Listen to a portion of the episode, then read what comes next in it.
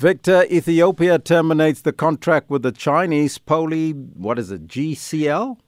Yes, you know, this is interesting because in twenty thirteen, this Chinese company has been exploring for oil in the Ogaden region. Ogaden region in Ethiopia is very crucial because it's that region that connects almost the entire border of Ethiopia with Somalia. That's called the Ogaden region, a bit of a desert unlike the rest of Ethiopia. But since twenty thirteen, only in twenty eighteen did they say we're going to start producing oil on a trial basis. And Prime Minister Abiy Ahmed was very proud that the country would be able to produce oil. But since then, twenty eighteen, when he came into office, or just after he came into office, the country has not been, the company has not been able to meet the deadline or the ultimatum given by the government of Ethiopia. They said, we have done enough trial. We are about to hit ten years since you came into the country. You have not shown us anything that is substantial that we can take to the market, and you are not going to diversify. You're not giving us any oil. And therefore, unless they give them the ultimatum earlier this year that if you don't meet that, then you have to terminate the service, it's a good thing because otherwise you might have been finding that China was speculating on oil. Remember, it's already funding lots of infrastructure projects in Ethiopia. So as you know, when China funds infrastructural development or finances, it's looking to cash in on resources. So maybe it was just one of those hedging where they're putting it on the back burner in case Ethiopia cannot pay them, and they can say we'll cash in and negotiate better terms. It is not something new. They have done it before in many countries. So good for Ethiopia that they separate and firewall these agreements, mm. each one on its own merit.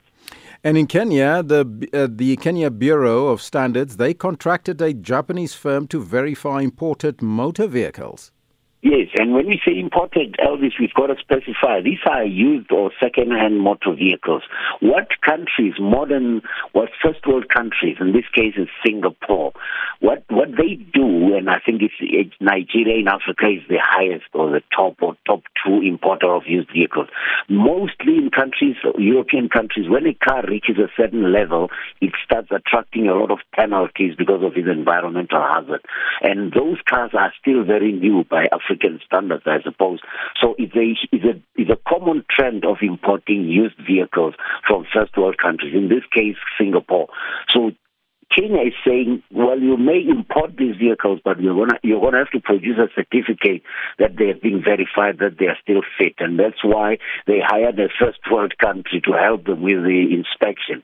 It's going to draw a, a fee if you're not able to produce that certificate, but it's, it's a good thing because otherwise these cars end up polluting or being a real carbon footprint increase in the countries where they are being imported.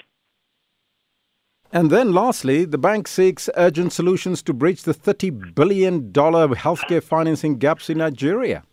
Yeah, remember the International Finance Corporation, which is the private sector lending arm of the World Bank, estimates that over the next decade, Africa needs to spend about thirty billion dollars to meet its healthcare sector needs. In sub-Saharan Africa, Elvis, the estimate is that only few countries are able to spend the minimum required. That's thirty-four to forty dollars. That's estimated by the World Health Organization as the minimum standard that a country should be spending on healthcare. So because of that, this first Securities Discount House, it's one of the first discount houses to operate in Nigeria, is bringing stakeholders together to find creative ways. It's almost like the discussion we are having in South Africa about the national health insurance. How can we as Nigeria get together and find creative and sustainable solutions to finance healthcare? Good move, because with two hundred million people, the country is going to need something creative to meet its healthcare needs.